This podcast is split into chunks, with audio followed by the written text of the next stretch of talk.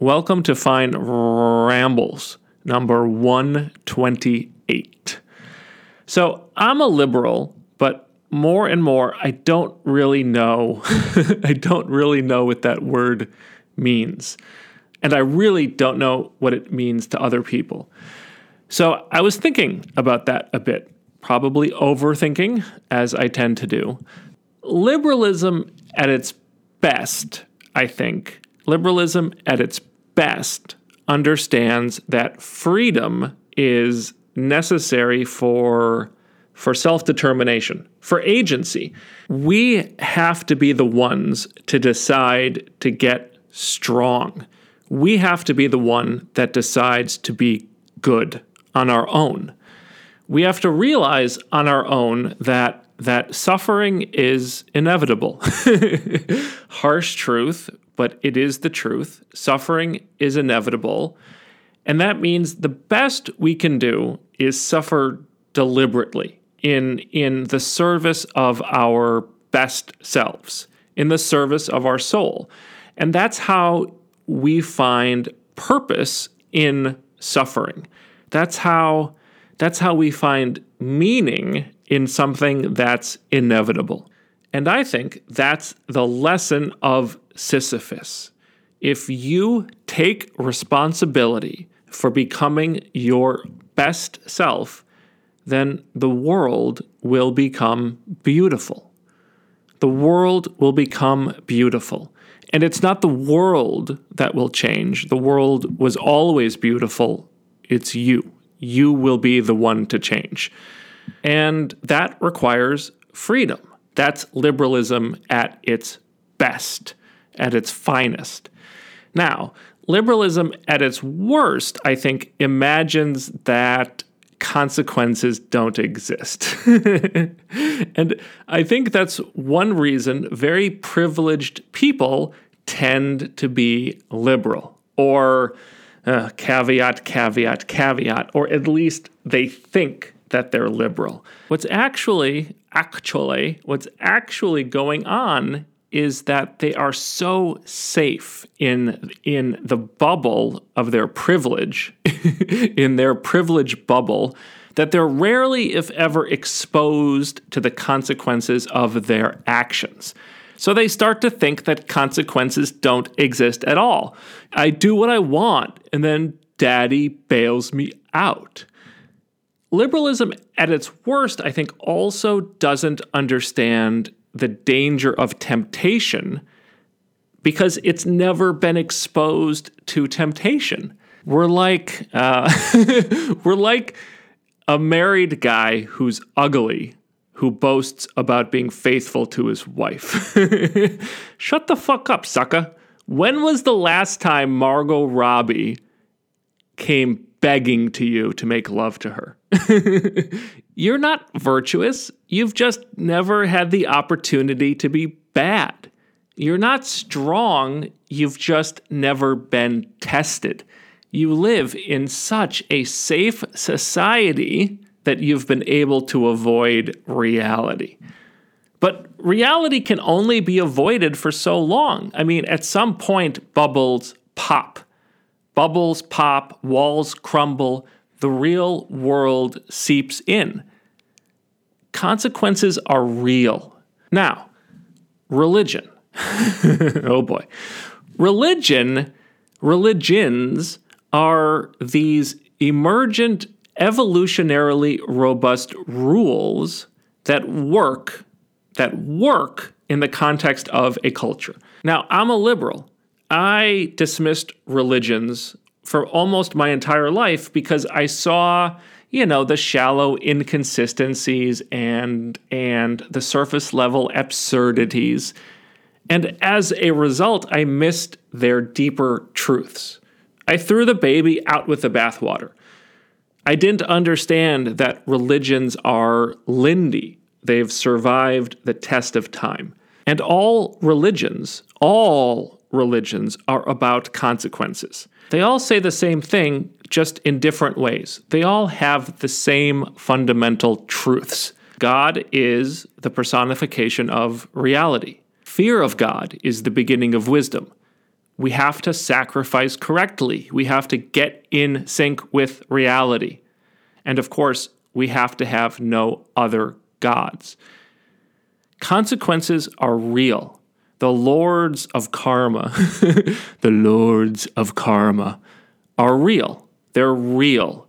The lords of karma were real to the Greeks when, remember Oedipus, the story of Oedipus? He blinded himself, which was a metaphor for castration, and his wife, Jocasta, committed suicide.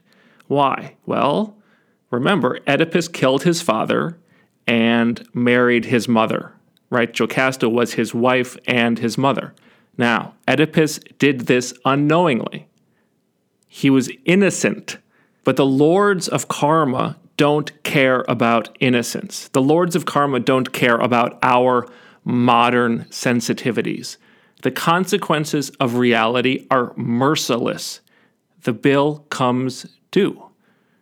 The lords of karma were real to the Jews when God forbade Moses from seeing the promised land. Why? Why? It seems like a dick move. Well, because years and years earlier, God had told Moses to speak to a rock so it would give water. But instead, Moses struck the rock, and that implied that nature was his to command and not God's. It was a form of disobedience. Now, what a grudge for God to hold for so many years. But the lords of karma don't observe statutes of limitation. Reality never forgets anything, and the consequences of reality are inexorable the bill comes due. Here's the problem the lords of karma are real, but they're not real to us. The very idea of consequences feels outdated and irrelevant and judgmental. Don't be judgy. You know what I hear all the time? Do what you want as long as it doesn't hurt anybody. Serious question. How do we know it's not going to hurt anybody? How do we know? Do we know because the injury isn't obvious, isn't immediate, doesn't happen right away where we can see it? How do we presume to know? Because we can't immediately figure out how the hurt is going to happen? I mean, look, it is insanely arrogant for us to presume that we know every result of an action and the second order effects. Nobody can see into the future like that, but we act like we can. And I'm guilty of this. I do this all the time. I'm very, what's the word? I'm very hands off. I'm very laissez faire. I'm a very reluctant judge. So when people do things that I think maybe aren't such a good idea, I kind of shrug and I say, eh, where's the harm? Where's the harm? Hey, Matt, newsflash. Imagine thinking your tiny little brain is actually capable of coming up on the fly with rational reasons for God's commandments. Imagine being so arrogant as to think that if your tiny brain can't immediately think of a rational reason, then there must not be one. I'm ready to ignore laws that evolved over thousands of years and helped societies to survive for thousands more. I'm smarter than cultures that extend back into the past further than writing. I'm just so smart. I mean, how arrogant is that of me to say? Look, we pretty much accept behaviors and, and actions that are explicitly forbidden by our religious traditions because we no longer believe in consequences. We don't respect reality. We don't fear the lords of karma. We no longer fear God. And why? because we live in the prosperous, safe, peaceful, privileged bubble that those traditions built in the first place. We ignore the warnings of our ancestors because our ancestors did such a good job bubble wrapping society. they built a bubble wrapped society. How can we take a warning seriously for something that's never happened yet? It's, I don't know, it's as if our parents and our grandparents and their parents, yada, yada, yada, as if our ancestors built a wall against the sea and they told us to maintain the wall. And we can't be bothered to maintain the wall because we can't see over the wall. We've never seen the sea, and we don't even know what it means to be flooded. Why should I care? Why should I follow these stupid old rules? They're annoying, they're restrictive, they're a waste of my bloody time. And so we turn to our friends and we say, you know, fuck it, I'm going to skip wall maintenance today. And then they they shrug. They shrug and they say, "Hey, yeah, okay, you do you, as long as it doesn't hurt anyone."